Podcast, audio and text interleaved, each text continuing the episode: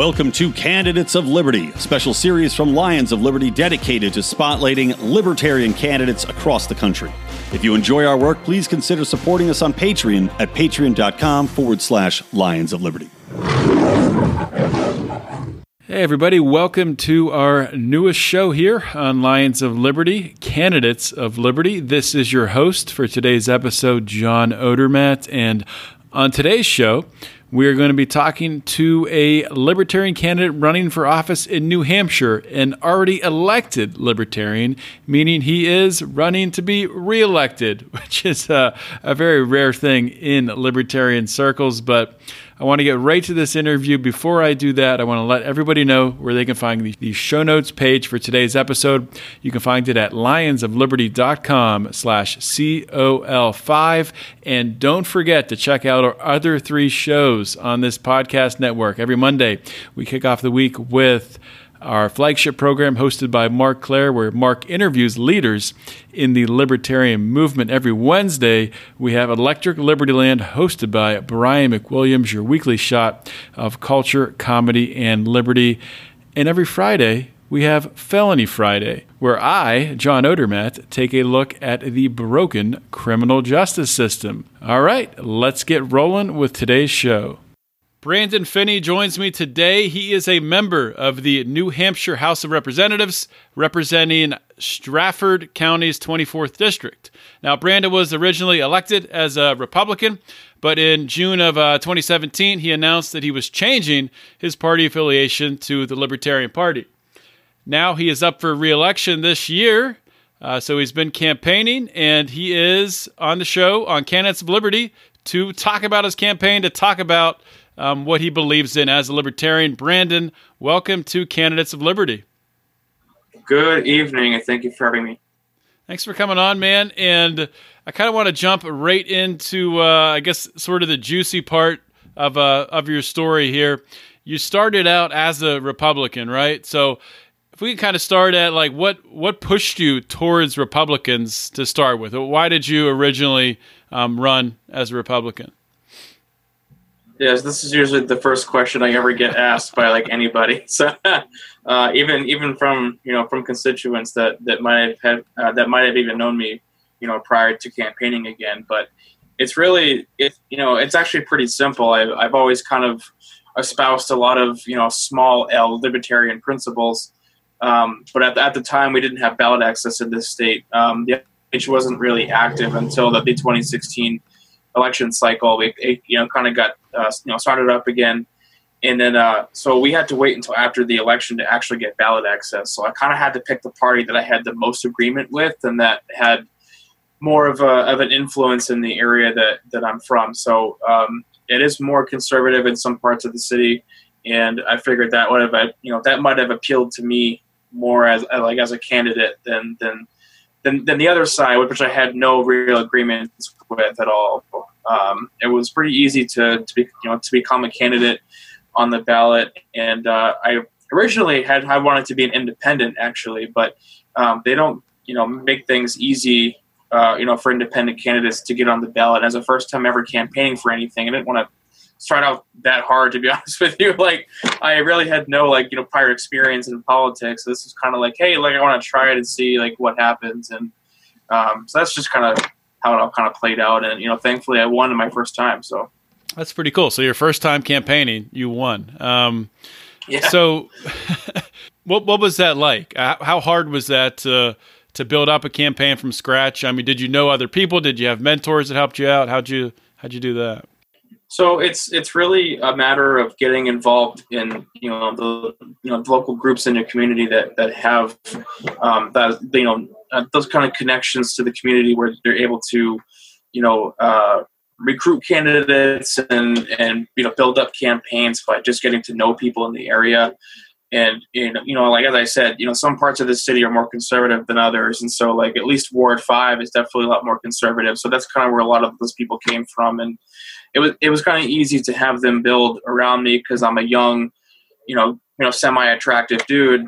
Um, where and I'm not just saying that because I'm you know you know for ego purposes. Like like if you were to you know literally walk into one of you know the, you know their their meetings, that it's all like a lot of older folks, a lot of you know uh, retirees, and and so like having a fresh face in there, mm-hmm. you know, kind of can can put a uh, a uh, you know jolt in their group, and so it was easy to get people to be like, hey, like we have a new face of of kind of like like our party in the area, like you know you know we want to put up the younger candidates and whatnot. So, um, but I really didn't build my campaign off of the Republican platform. I built it off what I personally believe in is the best course of action for public policy, and that's always been my foundation since I've been in politics. Since I first really, you know, started paying attention to the political process and you know, kind of what goes on in government itself. So that's talked about on the campaign trail in 2016 was not, you know, I didn't give a crap about, you know, Trump or, or, or Hillary or any of that crap. I didn't talk about it because what was happening in state is a lot more prevalent. and has more of an impact on people than what's happening in the federal government. So,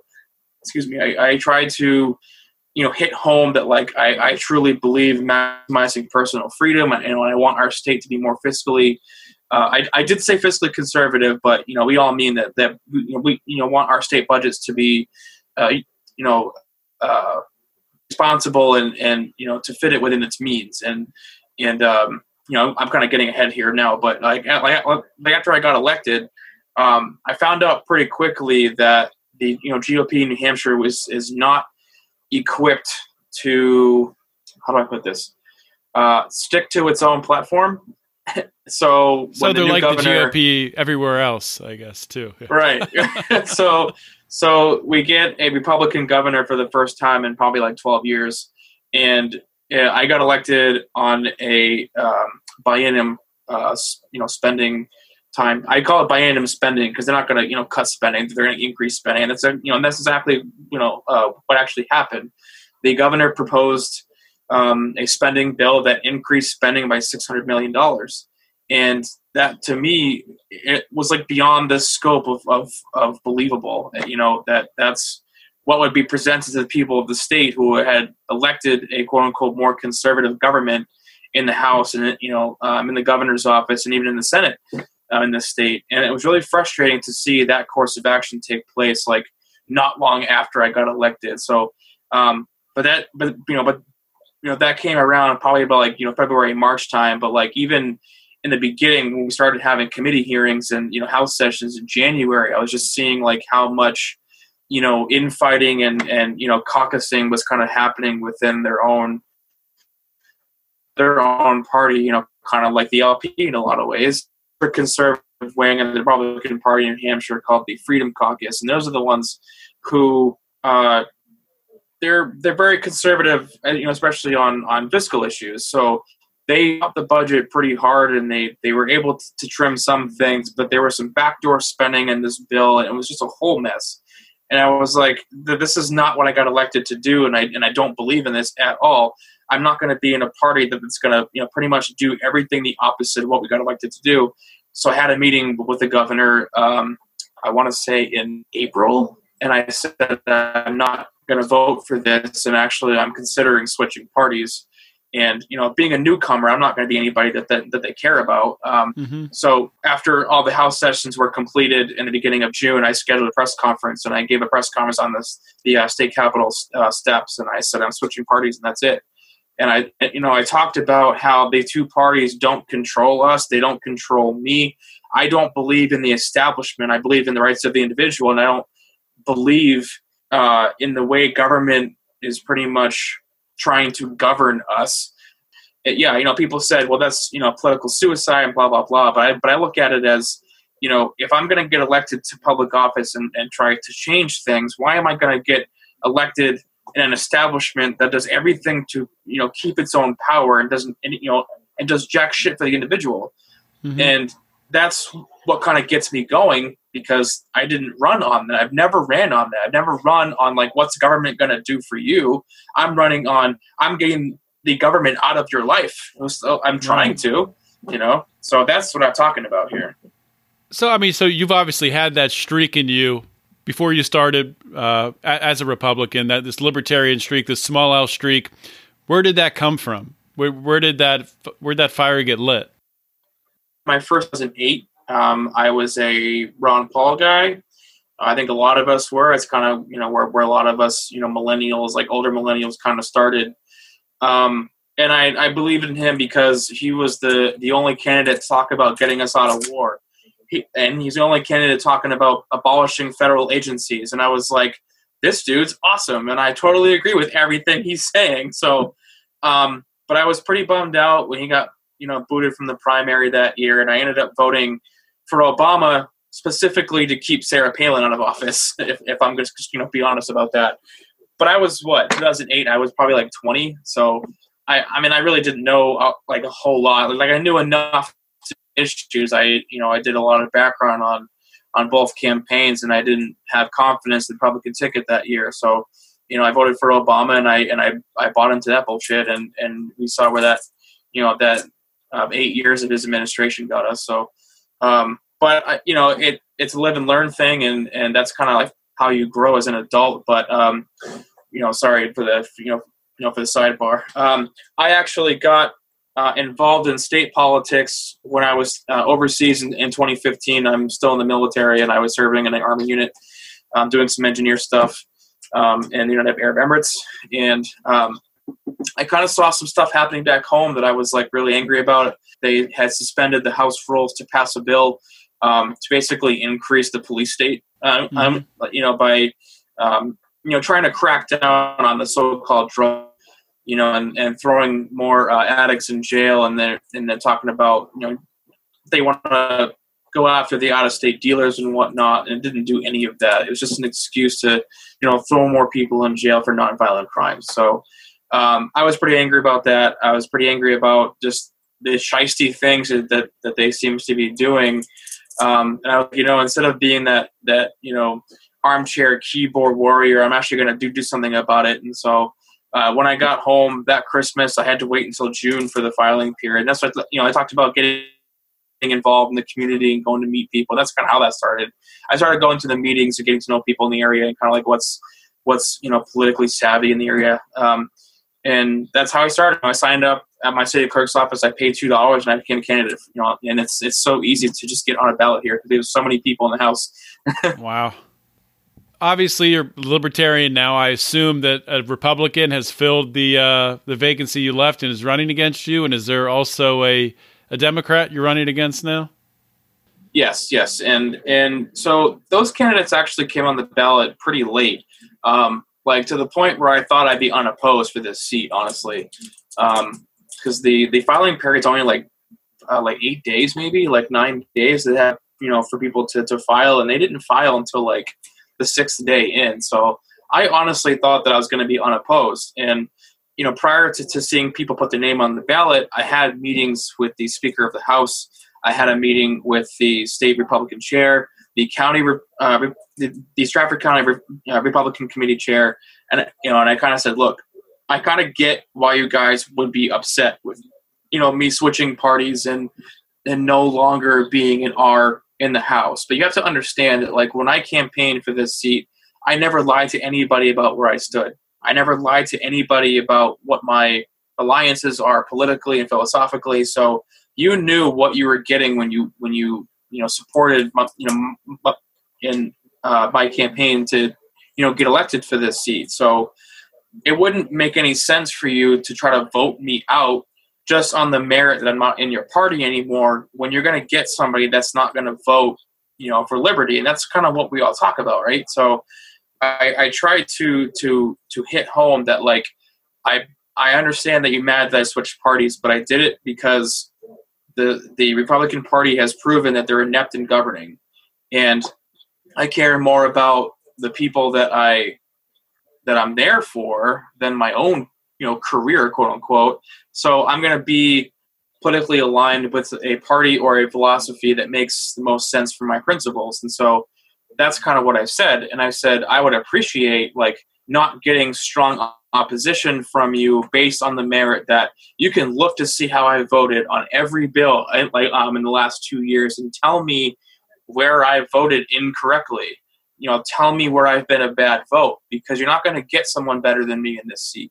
Um, and you know, so I think the other two candidates might just be on the ballot just you know for the sake of filling the ballot. I have not seen anything from them and their campaigns, and I you know, obviously it's still early because our primaries are all uncontested for this seat. Um, so who knows? Like after next Tuesday, the 11th, um, we'll see if they're going to start, you know, picking things up. Or for now, not a peep out of them.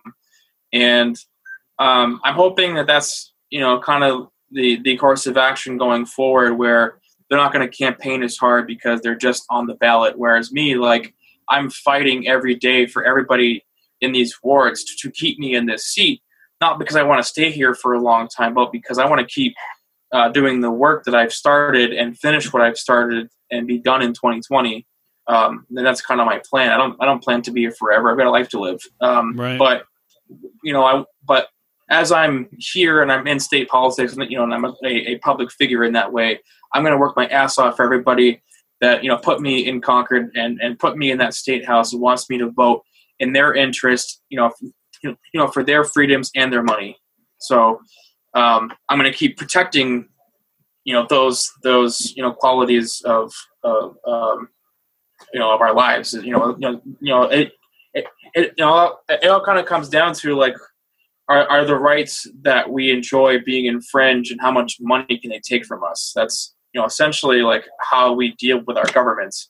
So I try to be as transparent as possible. I've sent out mailers. Um, I'm you know hitting up doors, uh, not as often as I you know, like you know um, as I'd like to, but um, hopefully after the primary, uh, you know I'll be able to you know to kind of get some more people involved to help me do that. So what what are some things you do uh, to promote transparency? Like, is there something? Do do you address each of your votes, or is I mean, is what, what type of what type of things do you do?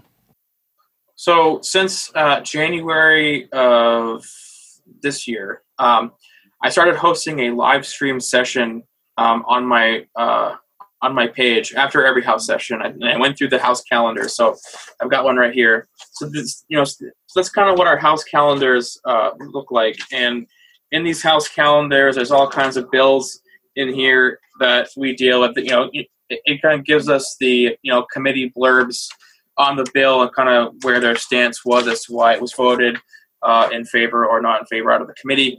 Um, and I, I talk about that. I talk about like what the committees you know said about the bill. I talked about the you know floor testimony. I talked about what you know you know um, my perspective on the underlying issue on the bill. Um, and people, you know, seem to forget that you vote, you know, for a bill or you know, um, or, or, you know, or you uh, to to kill a bill. It's not always about the issue that you're voting on. If you're going to vote something into law, the actual law has to make sense as it's written up. and uh, you know, we tend to get a lot of bills that the you know the language in the bill it doesn't make any sense. It's it's not clear. It's it's it's it's vague, and so we don't want to put something in the law that that's not going to be enforceable. Um, so I want to you know kind of put that out there for anybody who who's not like you know like already in, um, like involved in the political process that it's, not a nay vote on the bill like as an issue. It's because the bill was probably written like crap. so that you know that tends to happen uh, you know, uh, we have an office that that kind of does all of that for us.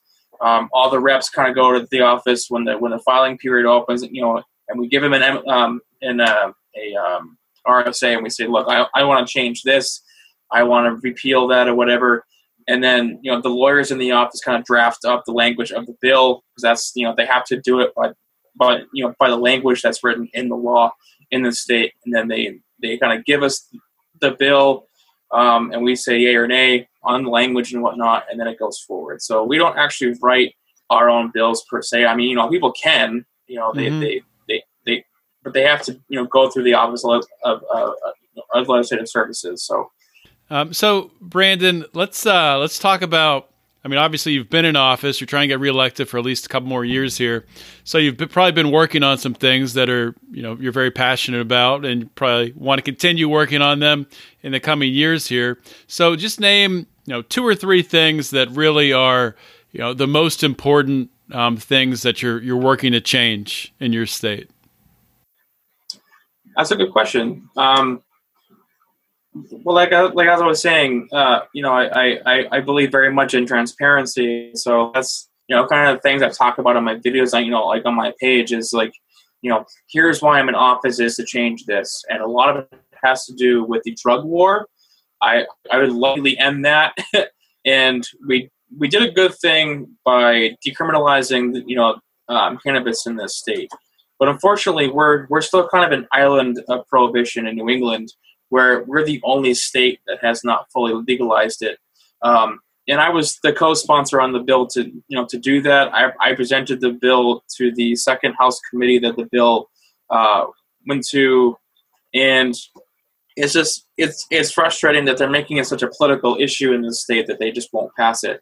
Um, so that's something I'm fighting for, not because I want to you know start seeing a bunch of pot smoking hippies or whatever, but that's I mean you know you know that's your life that's I'm I'm cool with that too. But you, you probably already have plenty of those. There's probably already plenty of pot smoking hippies up in New Hampshire. But oh yeah, but that's but that's fine. I mean, you know, they're they're peaceful people. So, um, but you know, like I don't want to give the police more power to control people's uh, behavior and and and how they choose to um, imbibe chemicals and whatnot. And obviously, we know that our state governments enact the you know the laws, but but the police are the ones who actually enforce them. And so, um, I, I think you know bills like um, the the Granite Hammer bill I talked about that that you know really sparked my interest in state politics mm-hmm. um, was kind of an expansion of police power in the state, and it all has to do with drugs and and you know the um, ability of people to be able to do them or not. And and as a, a, former corrections officer, like most of the people that came to my jail were uh, uh, for nonviolent um, drug offenses, and, and and to me that was really frustrating that they're not actually committing a crime, but they're going to be you know be filling up a cell in my day room for not really doing anything but having a drug on them. Um, so you know, to me, that's you know kind of an egregious uh, power of the government that I want to you know scale back and eliminate completely. Another one, um, which kind of goes hand in hand, is the, you know the idea of criminal, you know, a, a criminal justice uh, reform. That whole system. Uh, we did some stuff with bail in the last six months, which um, has helped, but the uh, county attorneys are not really in favor of that. But I honestly don't, you know, care about their opinion because their job is, is you know, is to prosecute. So it's, it's going to make their job harder, and I'm fine with that. Um, Another one is, you know, is, is actually something I've already been doing. Um, it's kind of finding obscure and like unenforceable laws that are still on the books in this state and trying to get, you know, you know, you know trying to uh, repeal them, uh, which I have, uh, nice. and it's it's important because I, I think it's important to kind of clean up a lot of our you know our our, our, our codes and ordinances and whatnot in the state for you know for you know for things that that don't have an impact on our current reality today. Um, I got two bills signed into law. The first one was about the use of milk containers, and it was you know pretty much uh, decriminalizing like what stuff people can put in milk containers. It, it's it's an old obscure law from I think uh, 1907. So, but it wasn't being enforced because you know, like who's gonna get you know throwing you know put in jail for for putting like soda or something like in a milk container. That's that was dumb to me. So that actually passed you know pretty easily.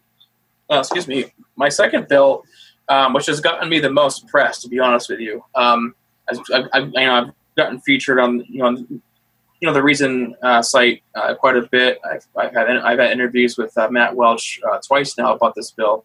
Um, so I put on a bill which people you know see it as being able to drink alcohol while performing on stage. What the bill actually did was uh, changes the employment status of entertainers like bands and comedians and whatnot who perform in the state to be considered private contractors under employment law. So you know, so they wouldn't be subject to the same rules as employees of the venues are, where they're on the clock they're getting paid an hourly wage. They you know sign paperwork as an employee, as, like as we all do. Um, they can't drink on the job. But if you're an, an, an you know an entertainer, like you're kind of like your own entity. You're being contracted by the venue to perform a service and then leave. Mm-hmm. Um, so there's no way really to to track that work. You're kind of just there and you go, you know. So I, I found it really arbitrary that in one part of the venue you could be considered a, a customer and you'd be fine having a beer at the bar. And then as soon as you go like 15 feet and you go up a stage area, now you can be enforced by liquor commission in this state to say, well, now we're going to take you know a license from you to sell alcohol. We're going to fine you. We're going to shut you down. We're going to do all this, this, and that. Um, and in some places that actually happens. I, I, I had promoters come to the committee and testify and say, look, like we can't get certain tour packages and we can't get certain bands to come here because of this stupid law. And it's not enforceable. Um, and what was funny about that was the commission actually agreed they can't enforce it. So they're going to sign in in favor of my bill and they're going to say, yeah, like get rid of it. It's dumb. And we're like, and, and we're one of the only states in the entire country that even enforces it anyway, you know? Um, so I'm, I'm glad to, you know, to be able to scale back a power of a state agency, but also as, as someone who plays, uh, you know, I sing and I play drums and whatnot. Like, like I don't want to be told that I can't have a beer on stage. Like, while I'm playing when it doesn't have any like impact on my ability to play. It doesn't have any impact on you know like like on the venue. It's just like that that freedom to to have a beer or or or, or, or you know whatever kind of alcohol it is and be free. Mm-hmm. And and now you know the bar owners won't be hit with this state agency coming in and you know and and soiling up their their their place of business. So I'm I'm I'm happy that that's um, in law. It's actually been in law for 30 days now. Nice. So I'm I'm pretty happy about that. Yeah, that that law is just just a prime example of how broken government is. even local government, state government. I mean, people point to the federal government being insane, and it, and it is, but it's like you said, the fact that you can walk five steps. Okay, you can have a beer here. But you pick up that guitar, you start playing those drums, put that beer down, put that beer down. yeah. Stop it. You stop it.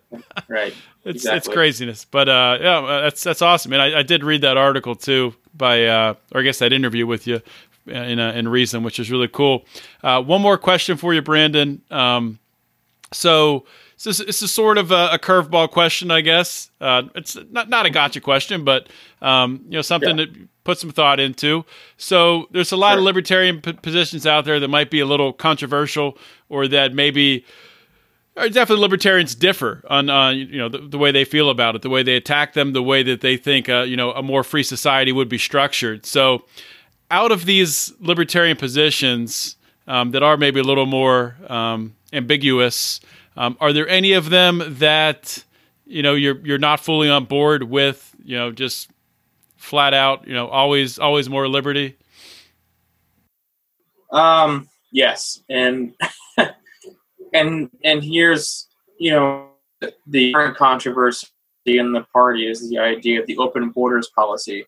Um, and I get it. I really do. I, I sympathize with the idea of property rights. Obviously, that's a huge part of, of where our philosophy lies. But we don't live in a utopia.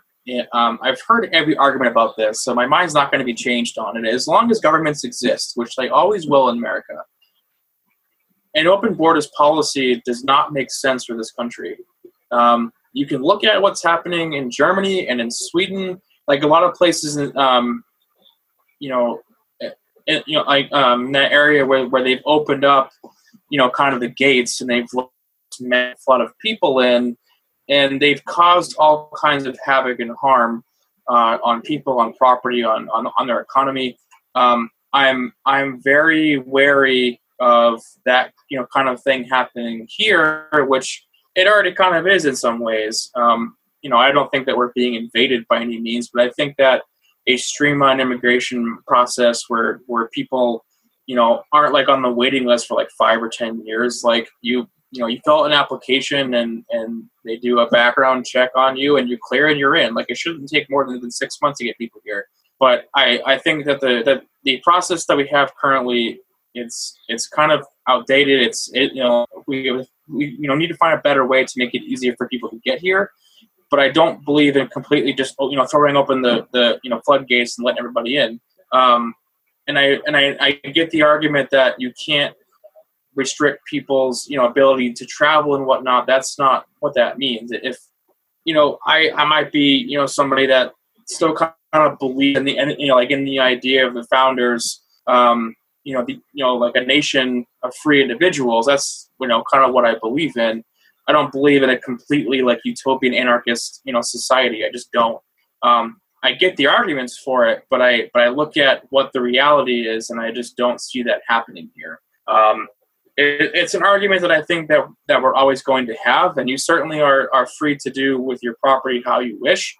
But I think like the country as a whole, they don't believe what we believe in. You know, we're we're a small fraction of society, you know, politically and philosophically. They're not going to align with that, you know, kind of idea, and they're going to um, you know, like immediately to any other idea that that we would have based on the idea that someone can just waltz in, and that's how they're going to see it. So I'm not going to like espouse a principle of open borders and then completely anybody that would ever vote for me.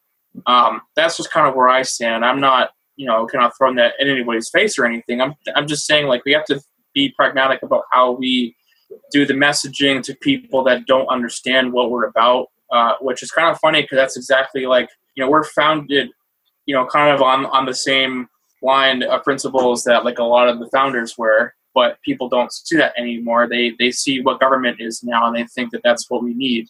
I don't think we need as much government as we do um, like have now but I, I don't believe in a complete absence of government. I think that that the idea of a a, a complete uh, you know you know constitutional republic that that we were found is is kind of how I see our country.